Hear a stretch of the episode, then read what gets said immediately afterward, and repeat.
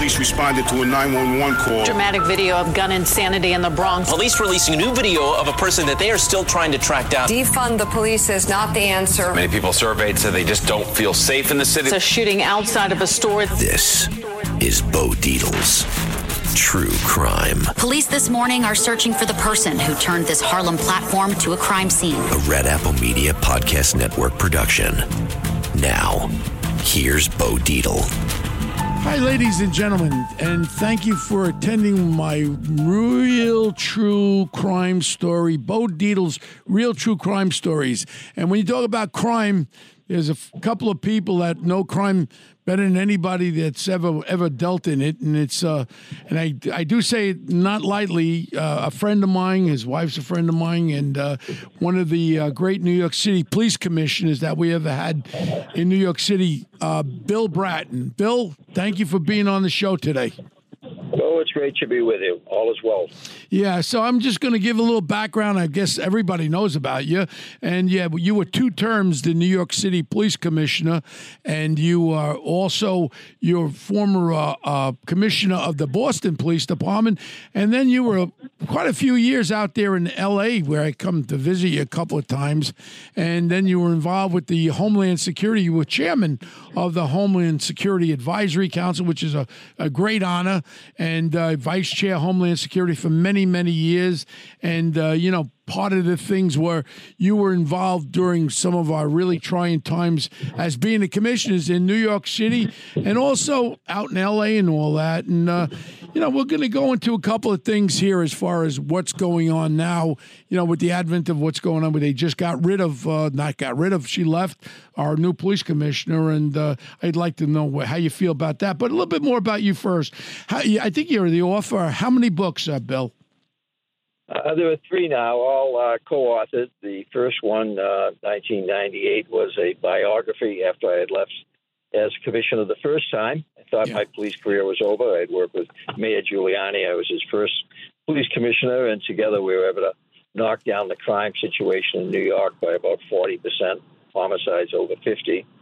But then in 2002, uh, after working in the private sector for a few years in your world, security, uh, I went back to the uh, LAPD. I applied to take become chief of police there and worked there for seven years. Had great success there also.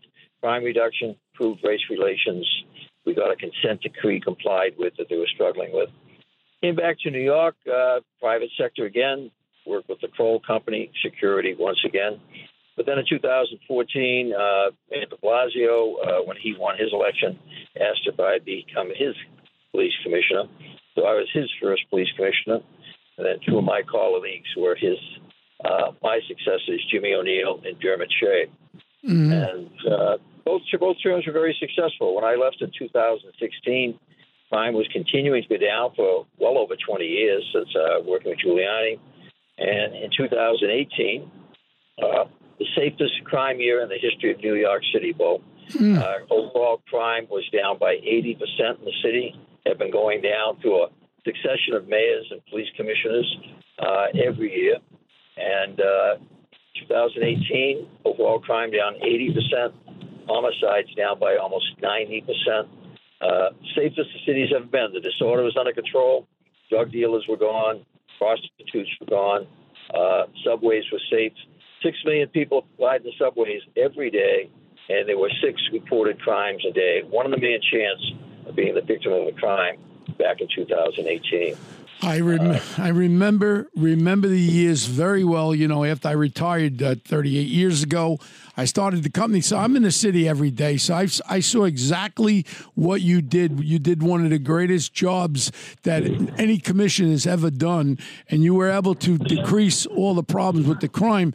And you know, we go back a little bit, and I don't know if you knew that uh, one of your great guys was Jack Maple. Was he grew up with me in Ozone Park area, Richmond Hill, Jack Maple, and then you Uh, the late, the, the late great Jack Maple, the late great Jack Maple. loved him, and and you were able to uh, bring about with you guys working together with this CompStat, where you mobilized wherever there was a problem. If you had burglaries or if you had robberies, you were able to mobilize the manpower to where the crimes were. I mean, it's a was one of the great great crime stopping things. And again, you just jumped over your books, but you did the turnaround, uh, you, the profession, and also uh, the uh, what the the uh, uh, what's the other one called? Was the, the the second one was called Collaborate or Perish. It was a leadership management book about how, how to lead organizations, both the private public sector, based on some of the successes I had. The third book, the more recent one that you just referenced, is Yeah. called The Profession, and that's a memoir. Uh, memoir, different than biography. It's not just my story, but the story of stories of many of the people I had the good fortune to encounter in my almost 50 year police career. So there's a lot of great stories in there about cops that I met, uh, people in the private sector, and uh, 50 year history of policing in America during some very turbulent times. It's a good read. Yeah, and I recommend all the books because you've walked the walk. You did what you had to do, and you know. And again, you you know when I pulled John Timoney out of uh, Philadelphia to come to be my CEO of the private company, John was over here, and then John was here with me about two years, and then he said, "You know, boy, I want to go back in." So he says, "I'm going to maybe." apply for Miami and I said hey John I love you like a like a brother and he says thank you for being here with me and uh, you know it's a lot different in the private sector than in the uh, in the uh, in the police department Exactly that. And John, John, for the- for the purpose of your audience, that uh, we identify John. John Timoney was a, uh career NYPD cop, uh, born in Ireland, immigrated, uh, still had a wonderful uh, Irish brogue. John was one of the smartest cops that I ever worked with. He was my ultimately my first deputy police commissioner. Very close with Jack Maple, John Miller, Louis Anemone, the group I had to work with when we were working with Giuliani. John went to Philadelphia, had great success there. Went to work with you, but uh, uh, never really liked the private sector. Understandable. And then he had the opportunity to go to Miami and straighten Miami out uh, big time.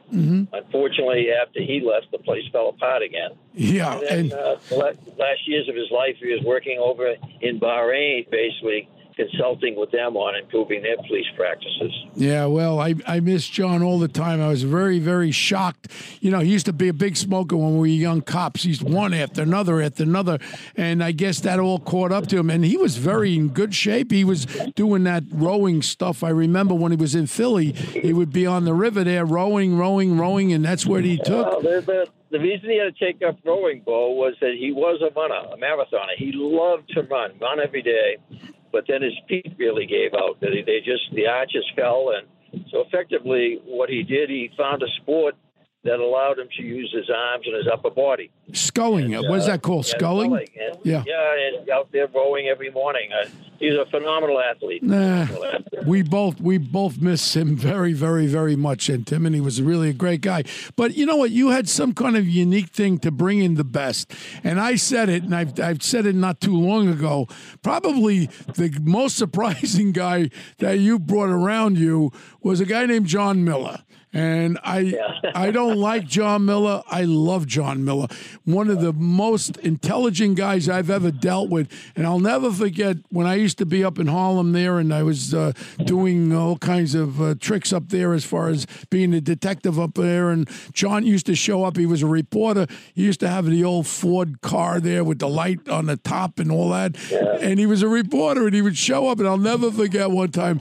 This is a great story where he's, uh, we had a homicide or double homicide. And all of a sudden he's standing in the blood and he goes, Hey, Bo, what do you got? I said, I got you standing in the blood, John. Get off the, get out of the blood. And uh, John became, and he studied and he knew what he was doing. And he became probably the best intelligence guy that there ever was in any police department. And then even with the federal government when he went into the FBI. And he just had such a unique ability to take intelligence and disseminate it into real actual working and to protect this country and this city. John Miller is and was one of the best, I think, people that you could have had around you. And I even said it to the current mayor, uh, uh, Eric Adams, you should not get rid of John Miller. John Miller is keeping this sa- city safe. And, uh, you know, that's one of the downfalls of losing somebody with that unique ability like John had. I don't know. I don't know who's running it. Maybe Stevie Wonder's running it. I don't know. For purposes of your audience, John Miller, I did have the good fortune to meet through Jack Maple in '94 when I was police commissioner the first time, and he was at that time uh, the hotshot reporter chasing John Gotti all over the city, and uh, he wanted to come into the police department. He was always, you know, basically hanging out with cops, and we took a risk. We hired him as the deputy commissioner for public information. He was phenomenal in that role. Uh, when I went to LA in 2002, I brought John out as my uh, deputy chief for counterterrorism. Spent a couple of years with me before uh, Bob Mueller hired him at the FBI. And then when I came back in 2014 as commissioner, I brought John back into the NYPD as my deputy commissioner for counterterrorism and intelligence. And John was probably one of the foremost experts on the issue of Islamic terrorism, uh, now uh, homegrown terrorism, unfortunately. Uh, he's also the first person, Western reporter, to interview Osama bin Laden. John found him in a cave in Afghanistan and has a recording where Osama has declared war on the United States. And then, unfortunately, a few years later, we had the attack on the Cole. We had the attack at some of our embassies, and then, as we all know, on uh, November, uh, excuse me, in September, uh, we had the attack on the World Trade Center. Yeah. And, uh, John Miller was uh, involved in uh, uh, so much of the history of all of that. Yeah, just I just it seems as though your unique ability uh, to uh, you're you're a CEO. In reality, when you're the commissioner, see your unique ability to bring in the best of minds uh, just showed you like you would never have thought of Jack Maple. And I I used to throw him out of Marufi's bar there. He used to wear spats and stuff, and uh, and then I would walk on my hands in the bar, and Jack and I would go back and forth. But who would have thought that he had this great vision of this CompStat with you? I'm sure it was developed together, and then he with John and all that. You put unique people around you, and that's the ability of a great CEO. And you know what? And, and even with one, th- I'm sorry. Go ahead, Bill. No, no they're, they're great people, but uh, smart, professional people, but people to have fun with also. Yeah. A lot of laughs, uh, you know, because you used to hang up there also. Elaine's. Of course. So many of us had many years at Elaine's, fortunately, when that place was still going. And uh, it was just a, a very different time where you could actually, working in the middle of all that crime and crises, still have a good time. And we could laugh and, and, and, and laugh. And it's a different time now. Things are, are just so serious now. There's no humor about anything anymore. And uh, again, I, I, I loved creating Super Bowl teams, and I was fortunate. Every department I went into, I was able to attract the best and the brightest. Mm. And if there's one thing I do miss about uh, in policing, my police career, those Super Bowl teams I had, a lot of the people you just referenced, and we made a lot of difference in a lot of people's lives, and we've got a legacy that we can feel proud about. And I mean, when you real fast on the L.A. thing, you know, you you took over you took over L.A. in uh, I believe it was uh, 2002 to 2009. Now people don't understand L.A. was really a, uh, a smosh puppet there. Uh, you had that Rampart scandal, you had the Rodney King, you had the O.J. Simpson, you had all the riots, and then you came in there and you and you straightened out the L.A. Police Department, and that was one of one of your unique abilities to go into the eye of the storm and straighten it out. But I'd like to talk about you. Your, I, I think you're recognized for probably. Uh, I think one of the best things you recognize is this city that I'm sitting in right now, New York City, and what is going on now and what's happening with uh, the the crime problem and a few of the issues I want to talk about. You know, the ethnic diversity in the PD. Then all of a sudden they brought the college education uh, needed and required, but then all of a sudden uh, now they wiped that out. You have a high school diploma because they couldn't get enough of manpower, and then they brought the salary up to a real big whopping fifty five thousand dollars a year, which is non competitive with anywhere. And then all of a sudden we have what we're dealing with the release of these violent felons with the bail reform, with these uh, people that are running the assembly and also the state senate. And now the worst was, and I'd like you to go at each one of these things, this new law that they passed where they want to clear misdemeanor and felony records. Misdemeanors in three years, felony records in seven years, and wiped out. And it's being pushed through again. And I really, and then, and, and again, I drew, I'm throwing a lot of stuff at you, but also I arrested many, many, maybe 1,800 felons and all that. I used a headlock every time. That wasn't called a chokehold. I never killed anybody, Commissioner. And when cops can't go on diaphragm, headline, they, they're, they're dealing with a person who you have to fight with. When you have someone resisting arrest and they're six foot two, six foot three, and you got a little guy like me, five foot eight, how do you take them down? These are issues. But let's start with the issue of the bail reform and what you're feeling as far as that goes. With crime running rampant in New York, you need to keep yourself and your family safe. Obtaining your concealed carry firearm licenses can be difficult and time consuming. That's where myfirstpistol.com comes in. They'll help you secure your concealed carry license. If you're looking for a pistol, premise, rifle, or shotgun license, call 347 559 7052. 347 559 7052. You must have a valid firearm license issued by the NYPD to purchase, possess, or shoot a handgun or pistol in NYC. Well, let me, uh, for purposes of your listeners, uh, do a quick history recount. Going back to the 90s, we finally got it right about what to do with crime. And why did we get it right? We understood that you needed to focus on serious crime differently. And you talked about that earlier with the CompStat system, where we learned to identify patterns and trends much more quickly and put cops on the dots, as we called it. So we were dealing with serious crime more effectively. We had a system, DAs, judges, police, politicians. We were all working together to keep the public safe. But we also understood that what the public saw every day that scared the hell out of them was disorder.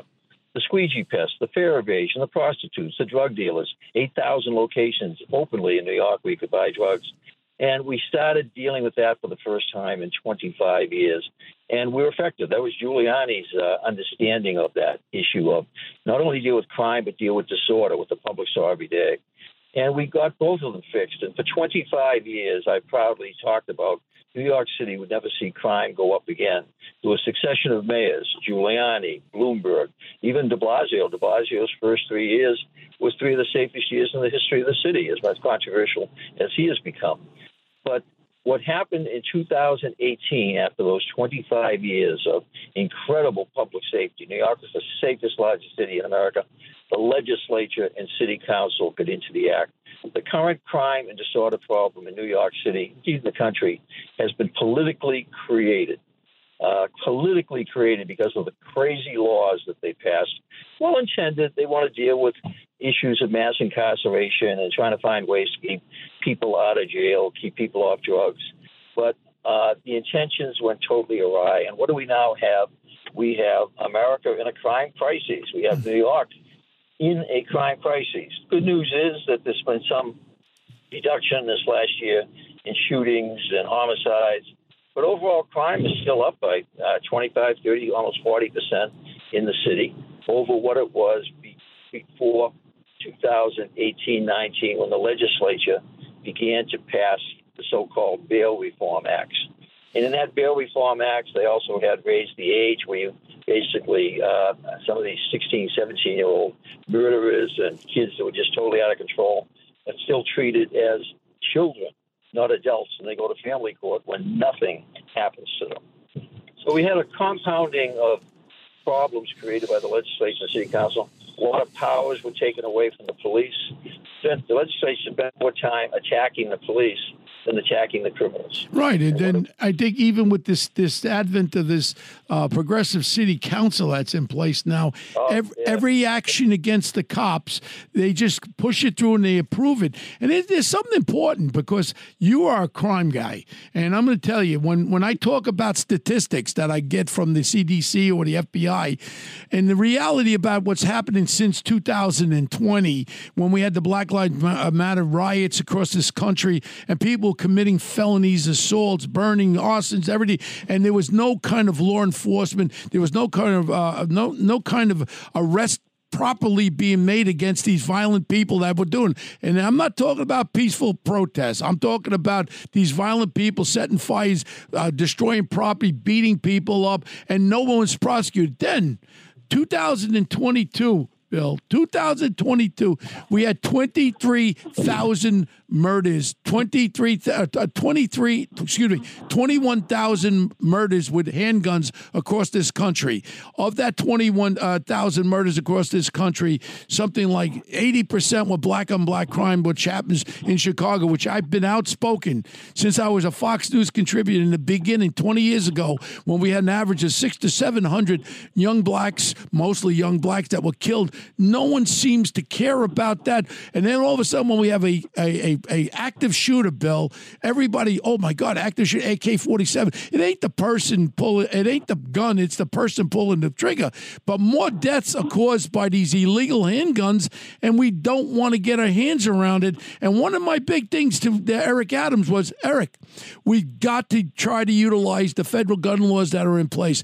If we start prosecuting people with guns who are convicted felons, now they're looking at the 10 to 15 year minimum on the federal charge. You'll see a lot of these people going to jail and getting off the off the uh, you know getting off the rolls as them shooting people. So I just want you to feel one thing. Everybody could talk about crime being down when you got 21,000 murders. I'm talking about the uh, illegal handgun murders across this country, mostly on black on black crime, maybe the 80 percent this is a problem and no one it's not politically advantageous for us to go after them why why is I, am crying out to you why aren't we going after this it's what changed uh, uh, Bo, beginning in 2018-19 uh, we had a series of events that created what i would describe as the perfect storm we had uh, progressive left legislation that uh, was increasingly making it more difficult to police America's cities and suburbs.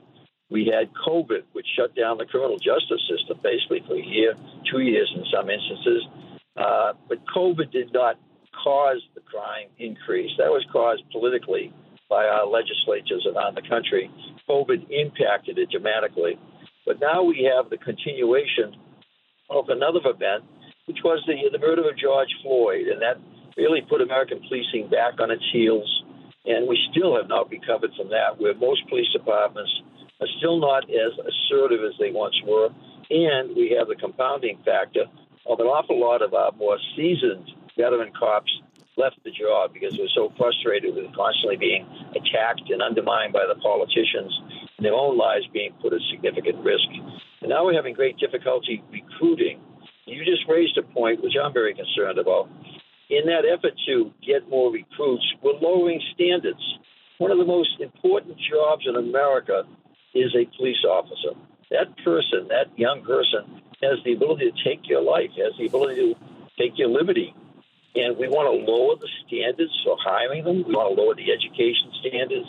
We want to do away with some of the tests to ensure that you've got the best people. And even even physically, even physically, Bill, you know yourself. You were you were a street cop, and I certainly was. You know, I was one of the original decoys where I was mugged five hundred times, stabbed, shot at, everything else. I was hospitalized thirty times. But you got to have physical strength. If you don't have physical strength, and when I came on the force, it was five foot eight. I just made it. I had to lay on the floor overnight. Now you, and with all respect, you have cops that are, look like they're four foot tall, and now you have uh, people who are not physically able to handle somebody. So when they take their gun out, they, they get laughed at. What do you do next? Shoot the shoot the uh, perpetrator. And this is some, one of the issues that I've been so outspoken about. You have to have police officers that are physically able to handle people also most in, most important you have to have police officers there who are smart and being able to deal with people if they're not going to be able to deal with them it's going to become worse and worse. Well, well, as you know, one of the most potent weapons that a police officer can use is his verbal skills, his or her verbal skills. So most of the physical requirements for cops now are intended to give them at least the minimum physical ability to deal with a lot of what they encounter. But so much of what they encounter uh, can be resolved by effectively uh, better verbal skills, better training, better uh, ability to de escalate a situation. And it's one of the dilemmas that uh, we clearly do not train our officers enough initially or throughout their careers. So there's a lot of problems out there, and we can go on and on and on. Mm. Uh, and at the moment, uh, we're not in a good place. That's the reality. We are not in a good place. We're in a good place for 25 years, but these last five years have been very challenging, and it's going to take us, unfortunately, I think, years to get it right again to fix it. And uh, even the ability to predict that we can do that, uh, at the moment, uh, I'd- I'd have to be very cautious about making that prediction. You know, Ironically, back in the 90s when crime was a lot worse than it is now, I have to believe, uh, I was very comfortable making a prediction with Giuliani when he hired me. I'll get crime down for you by 40% in three years. And after I left, after three years with him, it was down 39%. I would not be able to make that prediction today because why? you don't have the don't tools. ju- we don't have a criminal justice system. We don't have the tools. We have district attorneys that work against us. We have a legislature and city council that effectively hate cops. That's the reality in this state and city. They do not like cops and spend more of their time working against cops than working with them. Wow. So it's a, a policeman's lot is not a happy one. Uh, Can it be fixed? It can, but it's going to take uh, take a while. It's going to take a lot of building of consensus, and we have to remain optimistic. And uh, like you tried to do, you have to speak out about it. You have to try to find common ground that we can all stand on and, fix it. Because ultimately, uh, we either go go up with, uh, with with the rising tide, or we drown in the uh, the, the ebbing tide. You know, when when we talk about uh, the 1990s, when you were the commissioner, I just had a beautiful, beautiful feeling, and I said, I wish to God that we could turn the clock back when you were running the uh, New York City Police Department. It was a good feeling because people always ask me, "Well, Bo, you were a cop in from in the 1970s and 1980s. It was bad out there." I said it was different because we could go out after these gangs. We could go out after these murders. We could do what we're supposed to do and bring justice to people. But today, the cops are handcuffed. They cannot do anything. And I see it in my eyes when they they just back away. They're sitting in their car down the block drinking coffee. They don't want to pr- be proactive. And if you're not proactive, hey, look at stop and frisk is one of the great tools that we've had. It shouldn't have been overworked or whatever.